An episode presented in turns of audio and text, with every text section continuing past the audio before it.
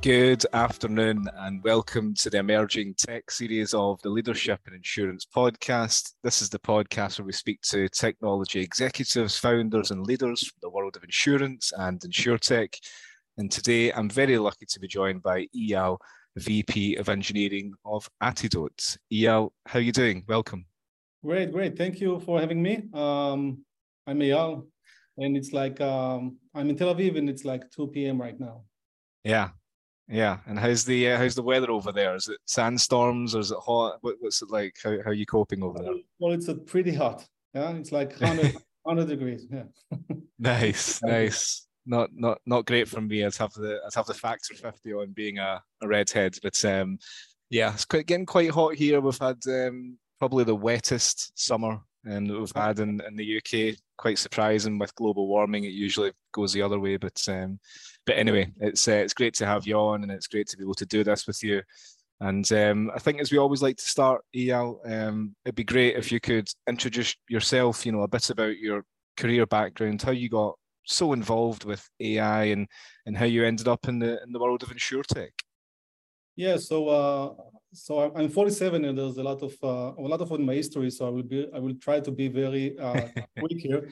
So I'm like 25 years in the industry. Um, I mean, in the high tech industry, working with uh, uh, in the beginning on the corporate companies as HP, from very, everyone very familiar with, and uh, after that, I was joining a couple of different uh, startups companies, um, mostly working in a, in a B2C and a B2B.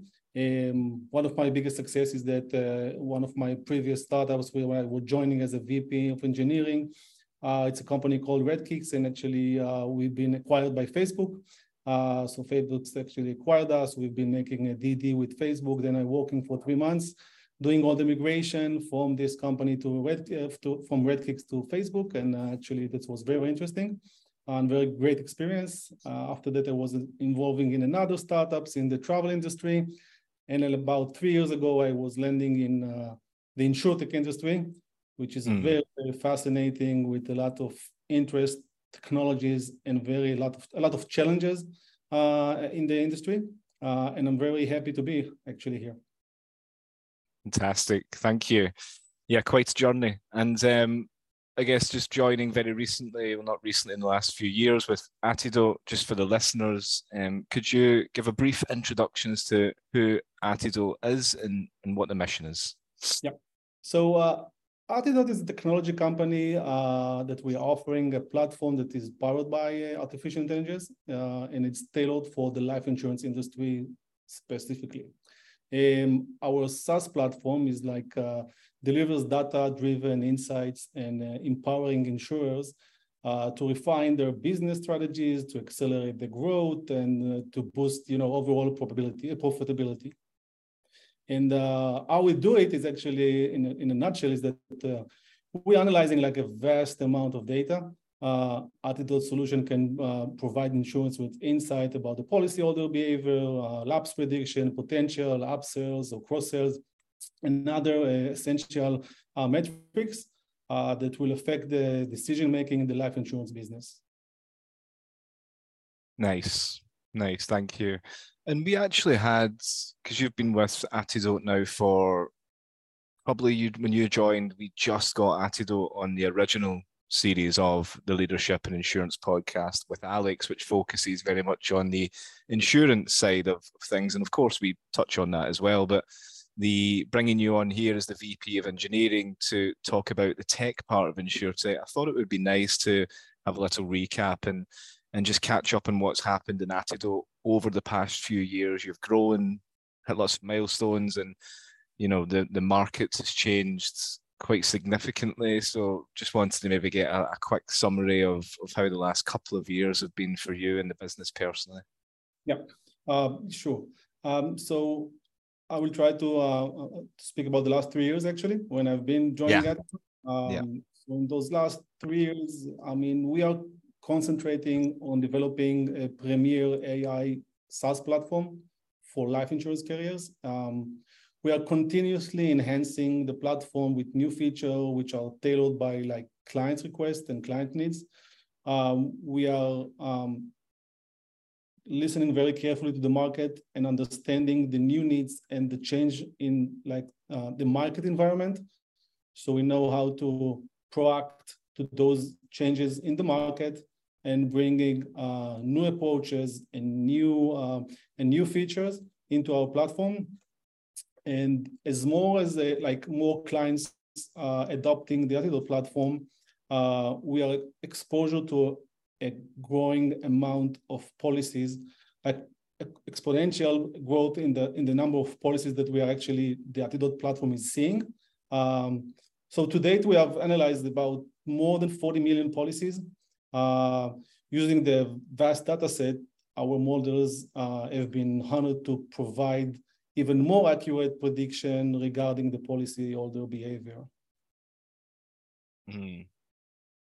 Nice. So it's been, um, and then when you look at the how the landscape has, has changed, particularly from just generally the market going a bit crazy in the last couple of years, and then your product and that kind of purchasing life policy, or, or not purchasing, but servicing that life insurance aspect, you know, you utilize a lot of AI and within the technology, it's very data driven. I'd imagine it's been a very exciting um, 18 to 24 months particularly? Yes, so so um, in, in the last, I think, couple of years, carriers are much more willing to share their data.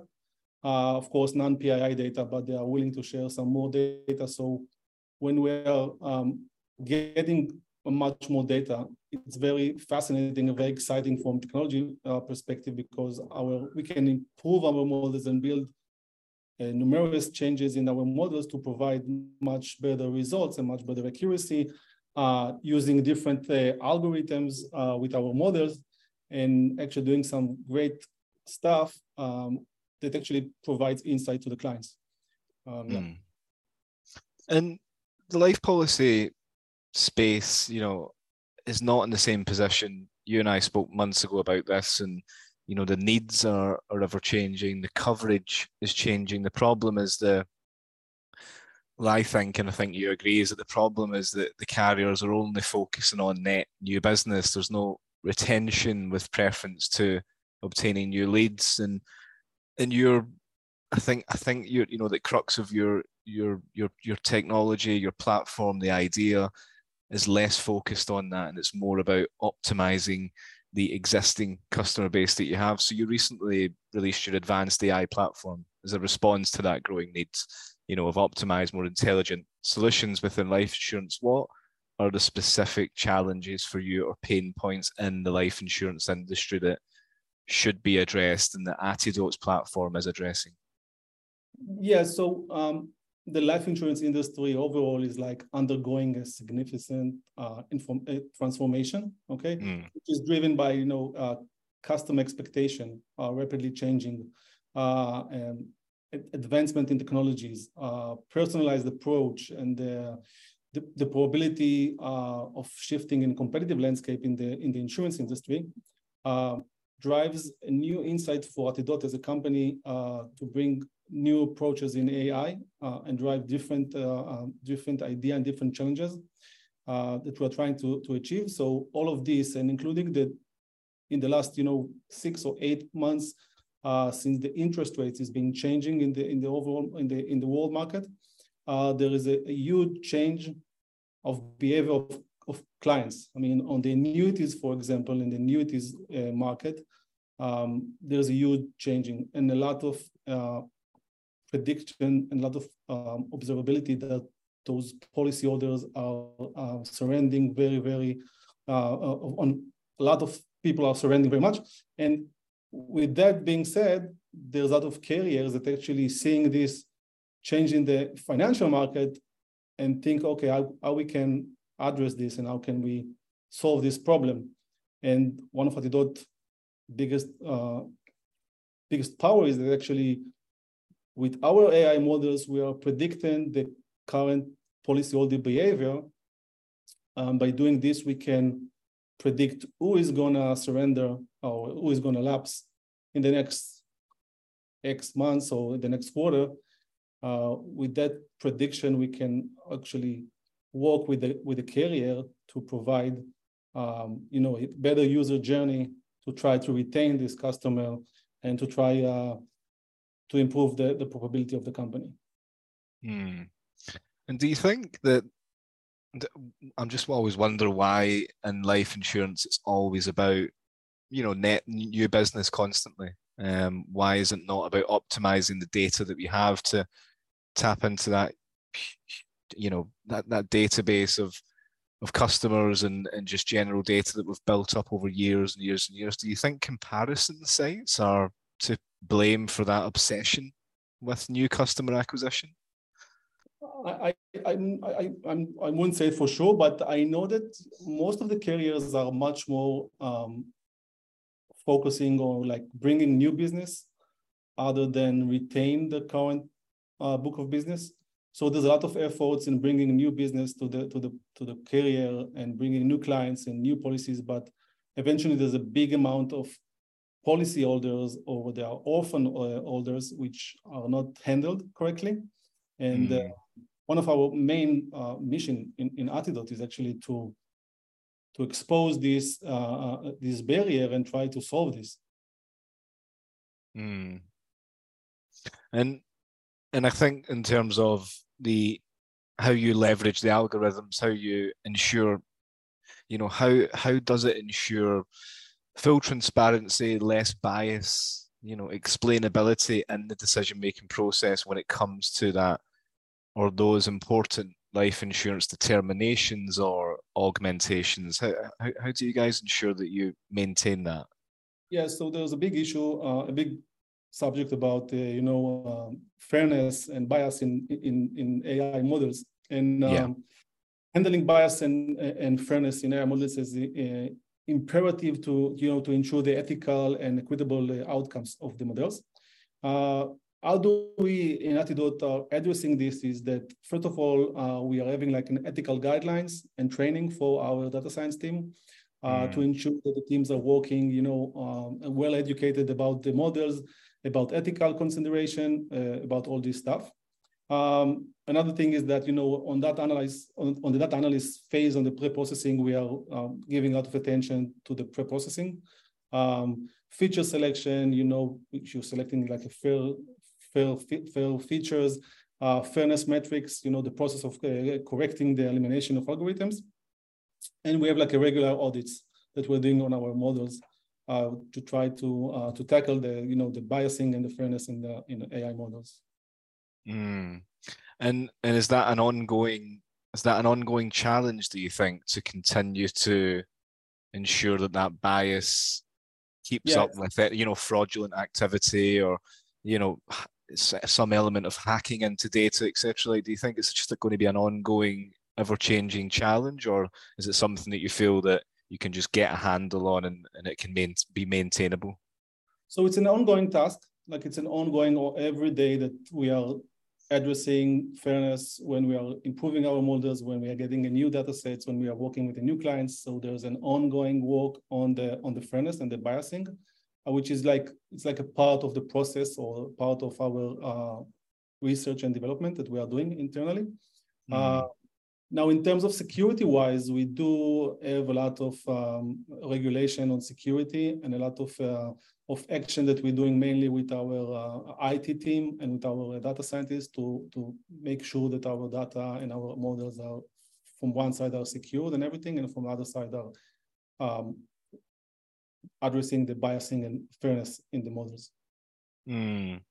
And do you think, do you think that then, just kind of going off the AI topic, do you think that trickles down to, you know, do you think great customer insight brings more understanding? Like when you talk about the lifetime value of a customer is to care about the customer, you know, more than just a number by insight. You know, do you, do you think that, that it brings more understanding? your technology and, and what what what the what the AI etc is doing. So so overall, the the AI is giving much more understanding for our clients about their their clients or their policyholders' uh, needs and their policyholder uh, dreams and fulfillment and what they want to achieve. And we're helping them with our models actually to better understand their clients and to engage them uh, in a much better way so they can continue retain them and have a better uh, um, you know relation with those clients. Mm. So very much allowing the, the humans to do the more human part of the job, which I keep hearing more and more often. Um, and who are your kind of main customers? Is it is it the big?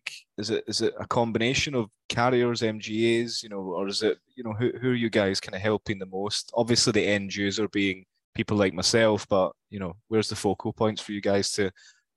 So so so we are working uh, mostly with you know with the, with the life insurance carriers, the big uh, big insurance companies, uh, IMOs, brokers. Uh, we are not touching the end user as myself or you. Uh, yeah working with with the big uh, with the big uh, carriers actually. Mm. Which, as I say, ultimately trickles down to the experience of, of, of people like myself, you know. And um, and when you work with these, kind of want to move on to talk about the culture piece because I think it's really interesting and in, in your position, um, Eyal as a VP of, of engineering, you you manage up to the founders, you manage down to the engineering managers, the wider team, you cross pollinate in the business. It's a it's a difficult role, you know. Um, the team at Atidot was founded by a group of data scientists, insurance experts, life actuaries. You know, as what for you coming into the business has been the challenges in integrating that real mix of insurance led people within the business and technology led people in the business in parallel working with these large incumbents that really aren't used to the technology adoption and the pace of it? Yeah, so um, if you are questioning about how we close the gap between different, uh, you know, different roles in the company, if it's yeah. one side, data scientists, or even um, software developers. Mm. So the, the challenge in the is to understand the, the insurance industry or the insurance space. Um, you know, speaking the same term- terminology, uh, getting familiar with the products or the, the terminology of the super uh, complex products in the life insurance. Uh, and the, the idea is how do you leverage the, uh, the knowledge or the external data or the external uh, experience that you are having uh, to improve those, those models with, in the life insurance industry. Um, we found out that you know um, huge amount of the data in the insurance industry is very attractive for data scientists, uh, and they really like working with you know complex products and solving mm. complex uh, problems. Uh, and try to, to to to achieve and to result with better and better results using their AI models algorithms. Yeah. Uh, so it's very challenging, and uh, one of the most um, challenging in the in the data science team in the insurance industry is that um, data scientists are results oriented uh, and they like you know PhD, statistical PhD, math, math persons, and they are always try to get the best results out of their models, and they need to understand, or they need to close the gap between the business needs and their uh, potential uh, models results. So from one side, we need to deliver models and we need to deliver results. And from the other side, the data science will want to continue improve his models and improve the results. And it's like an endless uh, ongoing work. So to close the gap between the data science needs and the, and the company needs and the company business goals is like a little bit challenging, but you know we are working daily uh, to improve it. Mm-hmm. And what do you think's worked well for you coming in not from a, an insurance background, what's what's worked well for you and attributed? Because I think there's one thing that a kind of theme, you know, as a as an executive search consultant, I speak to lots of founders on this podcast. I'm lucky to speak to leaders, and and the, the theme is around, you know, attributing to that culture between an insurance business and a technology business that and creating that insure tech you know, what do you think's worked well for you? It seems like it's maybe formed itself quite organically because, as you say, data scientists love this part of the job. But I guess it's like in a wider sense. What do you think's worked well for you and attributed to constantly building that good culture at Atidot? And what is the the kind of culture at Atidot, if you could describe it? Yeah. So uh, overall, um, the things that we see is attributing or contributing to the culture of uh, as a company is like uh, first of all, foremost is like the open communication. So a data scientist can talk to the advisory consultant or can talk to the chief uh, strategy or chief, um, um, chief product, okay, from one side. Um, we are always as like a continuous learning and growth approach when we are trying to bring our um, in, uh, our employees the best in the market knowledge, courses, um, reading books, digital books, whatever that is needs to get them more familiar and more uh, experience in, in the insurance. Um, team building and social activities that we are doing to the team to, to you know to keep them like team activities uh, to give them closer as a one group. Um, recognition and rewards for uh, achievements that our uh, employees are doing. It's a great uh, um, contribution for the culture um, feedbacks uh, open door uh, approach one-on-ones with the teams all those mm. giving also much more engaged for the employees to the company and it's also like an empowering for leadership inside the company.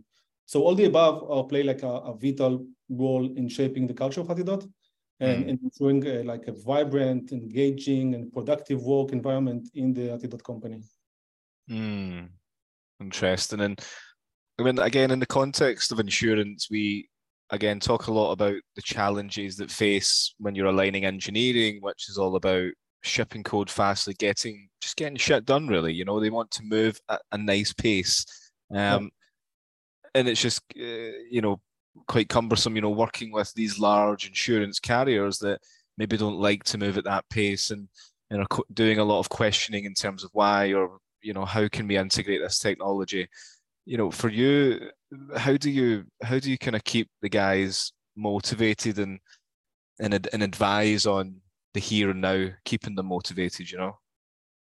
Yeah, so Atidot as a startup is like more on a faster pace or pace. Yeah. We're trying to, to bring much more tools and much more deliveries. And when working with, you know, giant enterprise companies, insurance, they are work they are working much slower. Um, so when we are having an integration with the client or we are waiting for data from the client, uh, those things sometimes takes a little bit more time than expected.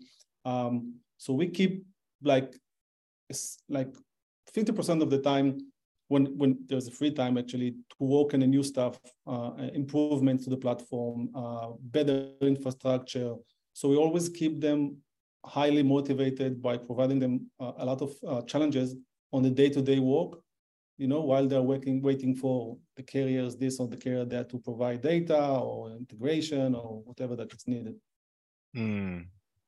And as a hiring manager, as a as a as a leader that is constantly, you know, maybe not in scale up mode all the time, but always on the on the lookout for people. You know, I noticed that the team is predominantly, but everyone is based in Tel Aviv. So yeah. It's not exactly right because right now we make that we, we shift the the approach of the company of the R and D department a little bit different. Mm. Uh, so we decided that we want that all the data scientists and all the you know the IP of the company will sit in Israel. Uh, so all the data scientists are based in Tel Aviv, uh, and we are holding a group of uh, software developers um, in Ukraine. Okay, so okay.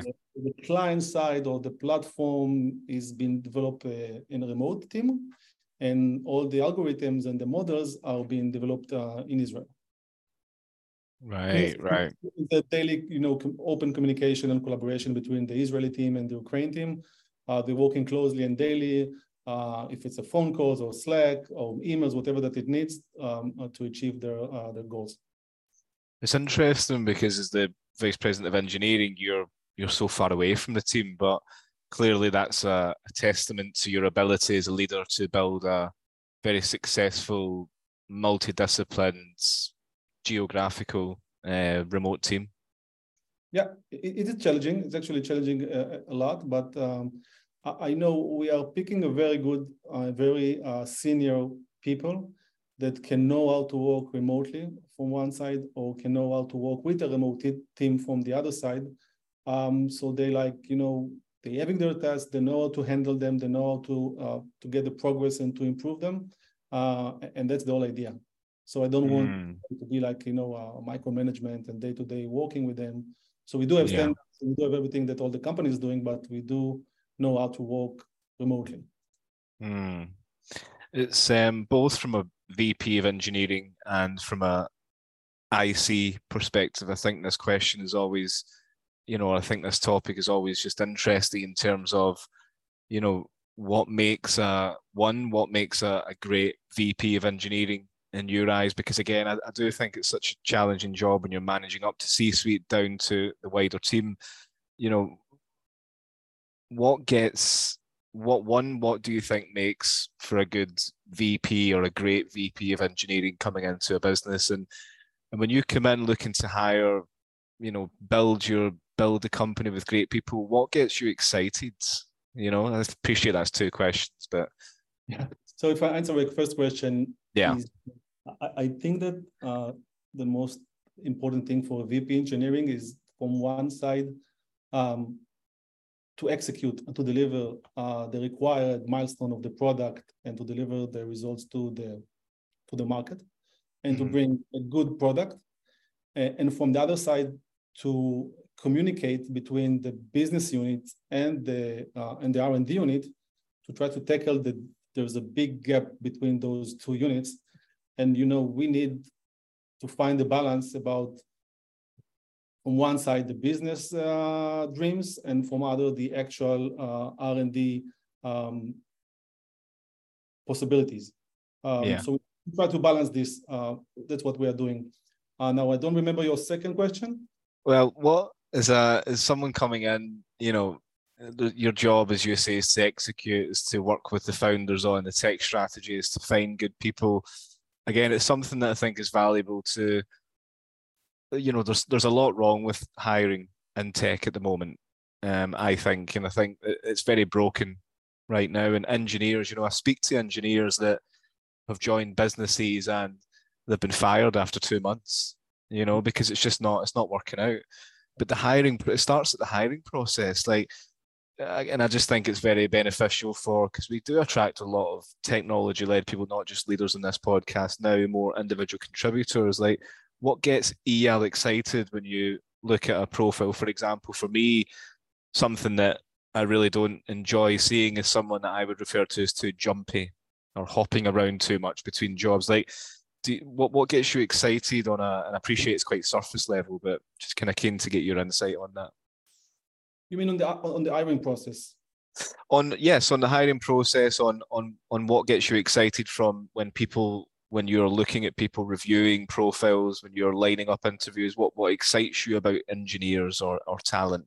You know. So so I do like in the, in engineers or when I'm reading like a profile or CVs that are having like uh, a vast experience in different fields. So I know they are you know not jumping every two, uh, two months or every uh, one year, but still having like vast experience in a couple of different fields. This is like raising me a question about what's their interest. I mean, someone mm. that worked hmm. like 10 years in the, in, in, the gaming industry or 10 years in the insurance industry, it's one thing. But if someone was working like three years in the gaming and then he moved to uh, three years in the fintech industry, um, so we have like more variety of experience and more, uh, he sees much more different solutions and it's much more attractive when I'm seeing some CVs like this. Mm. And and I think you know, the, for me again, something that probably is exciting, and again, that I guess engineers should be more thoughtful of is in terms of their what they can show, what they've created in those industries, if possible. You know, from GitHub accounts to you know things that would actually potentially get you who sees hundreds of engineering profiles. You know, um, it's just about trying to stand out because, um, as I say, I do feel like it's a very difficult market for engineering talent at the moment. Yeah, so you're right. The market now is very challenging. There's a lot of um, profile in the market that's looking for for a job, a lot for a position, and there's not a lot of position at the moment. Mm. So attractive wise, I would say um, that you know the bottom line, um, the, as much as technologies that you play with, and as much as experience you have from a different approach, or different industries is much more attractive um, in the market right now. Um, and also like people that are coming from well-known companies. So you know, when uh, you're reading a CV from someone that worked with uh, Google or I don't know, on Monday.com, so it's much mm. more than someone that work in a company that you don't even know what the company about. Yeah. And you think that's more, you think that the less brandings and logos, you think that's becoming a thing of the past now and it's more about the detail? Yeah. Yeah. Yeah. Yeah. Yeah. And look, kind of final question. I'm conscious of, of your time as well, but going back to your role as a VP of engineering, when you come in, you know, how do you advise the founders when it comes to that aspect of I need you to build me a great team of great people that are mission driven and that understand what we're doing. You know, as a VP of engineering, do you hire, do you advise on hiring for the here and now, or do you advise on hiring for the future, or both? Like, what's your kind of thinking there? I I, I think that both actually. You know. Yeah. yeah. And for Atidot, it's very much about the here and now, given the the stage that you guys are at, being you know minus fifty or so, I believe that is. How how big is the business at the moment? Yeah, we are uh, overall around 50. Uh, yeah. 50% is in, the, in Israel, which is the R&D uh, and the marketing and the HR in Israel, um, as well as we have in Ukraine a part of the R&D team. And in the US, uh, we have all the the C level, the management, uh, the CEO of the company, Dror, is based in Palo Alto. We have the product, the advisory, advisory uh, strategy, chief strategy uh, and business development over there, and also the salespersons and the SDRs. Mm. Yeah, no, it's uh, again, it's just something that I think I get asked a lot from other vice president of engineering, directors of engineering. You know, how to advise founders. You know, how to, what is the best way to to do that? Is it about the here and now? Is it about the future, or does it really just depend on the on the stage of the company? You know. It, it depends on the stage of the company. So on the day-to-day job, we are focusing on here and now, but we do have like you know a weekly or monthly mm. meetings about the future, about what's the milestone and what we're going to achieve uh, on the next quarter or the next year.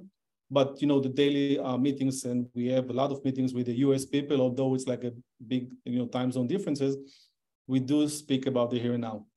Mm. Mm. Amazing.